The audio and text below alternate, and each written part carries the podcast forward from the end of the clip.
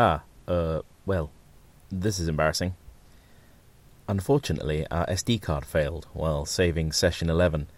So, what I'm going to do, because it was quite an important session, is give you a brief catch up from my plot document, adding in what the players did as appropriate. We resumed the game with the players discussing the invitation they'd just received from Kiyoshi Katsuru, but decided against going to see him right now and continued on into Legba's interior.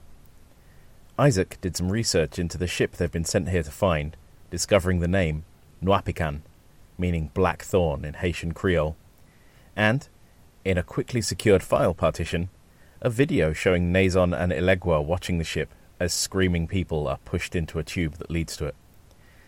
Nazon stroked the wall of the chute leading to the ship in a disturbing, almost sexual manner. The ship seems to connect to an airlock in his quarters. Moments later, Hanu decided to attempt to use the quantum entanglement comms unit to try to contact Firewall, and much to their surprise, this time they successfully contacted Wormire. The Corvid confirmed that they were in position on Legba and gave them the morph identity of Amaru Timoti, their contact. He also told them that he worked in Psychopomp and that they should call back via QE comms when they had more to report. Timoti works as a resleeving technician in Psychopomp the massive resleeving and ego casting facility located on the interior of the asteroid. Psychopomp is the hub of Legba's ego trafficking operations. Its corridors are covered in healing vats, clone pods, and workstations. The range of morphs is impressive. The traffic of screaming victims, disinterested operators, and gang enforcers never seems to stop. Technicians download slaves from the Infomorph servers in Guinea and sleeve them into the waiting custody of armed Nine Lives soldiers. The players researched Timoti and found him to be part of a crew, the Voiceless Ones, and discovered their gang colours. After Isaac attempted, but failed, to write some pattern recognition software to identify these colours in the hustle and bustle of Psychopomp, Hanu climbed to the top of a tall mast which seemed to be carrying power in and out of the cavern and used his antique binoculars to spy for the colours. They found Timoti in a slender bouncer morph, working with a slave maintenance crew. Timoti's muse exchanged a long, encrypted handshake with Folios, and after confirming this was Firewall's challenge authenticate code, Timoti took the players into an old, rusting cargo container where they could talk freely. He used a jamming device to shut down the spimes in the room, and his distant call broke. He spoke in a rush, happy to see the Sentinels, but terrified of discovery. Timoti explained to the players the ship isn't necessarily the biggest existential threat at the moment. It's the modified egos Timoti has seen the effects of the new brainwashing technique firsthand, sleeving a dozen egos in the last two weeks whose behavior would appear to confirm the rumors.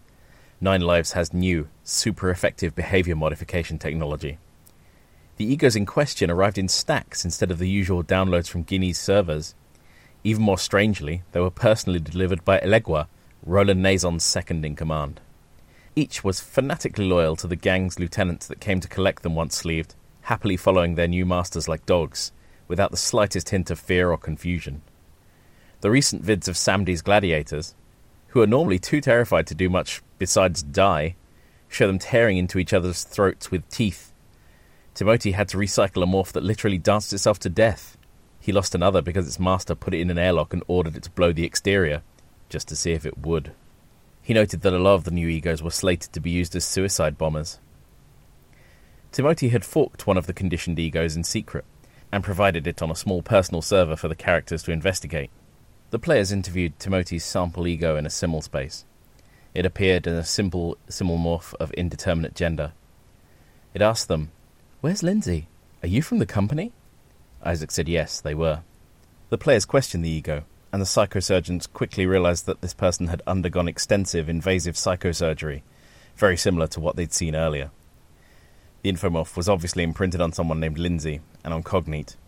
Legs and Isaac continued to question the ego, to the disgust of Hanu, who dropped out. When they couldn't get a straight answer out of the ego as to who was more important, Lindsay or Cognite, the others quit the simul space too. Timoti mentioned that he suspects Lam Kong Dong, the leader of the Rada Nanchon, as the source of all this trouble. The weird egos didn't start showing up until she farcast from Venus a few weeks ago. Recently, she came down to Psychopomp to personally oversee Timothy's leaving of Bertrand Theo, leader of the Petro Nanchon, and then escorted him to his quarters.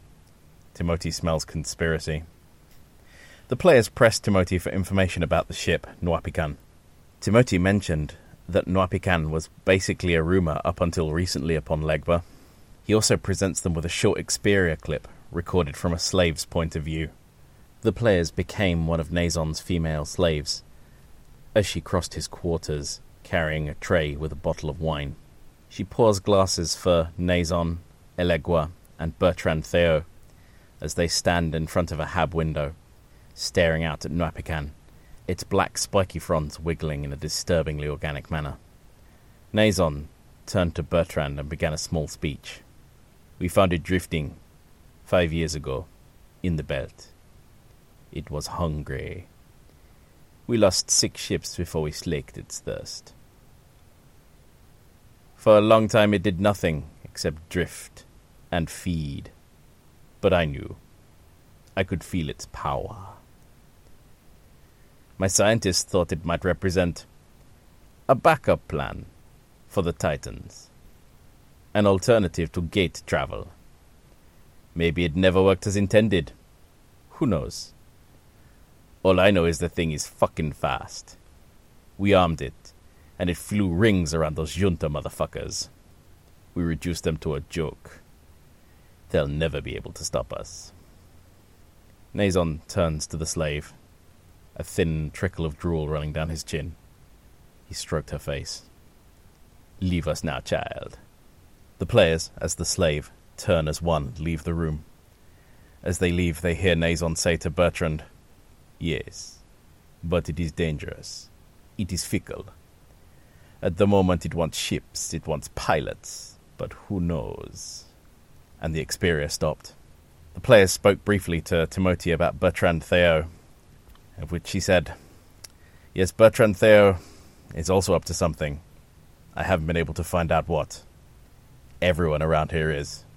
Timothy mentioned that Nazon seems strange because he's heavily into ascension forking, merging existing egos into his own. Usually this only produces screaming insanity, but somehow, with Nazon, it seems to have left him with a working mind. Timothy informed the players that there's going to be a big debate among the Nanchons in a few days, and suggests that they should hang around until then. He explains that these big discussions are when every gang member is called in for a debate on which direction the gang should be following. The players were concerned that perhaps Nazon thinks he is in control of the Nuapican, when maybe it is in control of him. Timothy added that they should scout the station to see what they could find. They may be able to pit the Nanchons against each other, if they're smart. He sighed.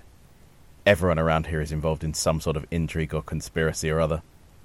Folio asked Timothy to help him find some items as a cover, without revealing to everyone else what he was looking for.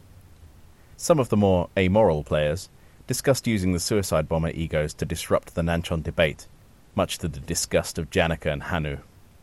The players got Timothy's contact details and left to go and eat at one of the few restaurants in Legba, the Ducked Rat, and to call Wormeyer back and ask for further support. And I guess that's it. Join us next time for the exciting actual recording of session 12. Ooh.